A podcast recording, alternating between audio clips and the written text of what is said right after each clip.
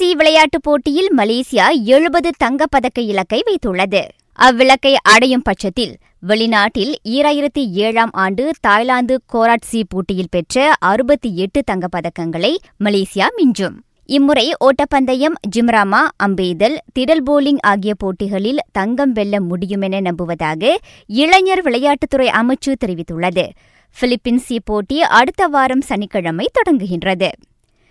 இதனிடையே அவ்விலக்கை அடைய முடியும் என கூறுகின்றார் மலேசிய அணி தலைவர் டத்தோ முகட் ஜுல்கர்னைன் ஒமர்டீன் தேசிய விளையாட்டாளர்களின் அடைவு நிலையை வைத்து பார்க்கும்போது அது சாத்தியமே. முடிந்தால் அவ்விலக்கையும் தாண்ட முடியுமென அவர் கூறினார்.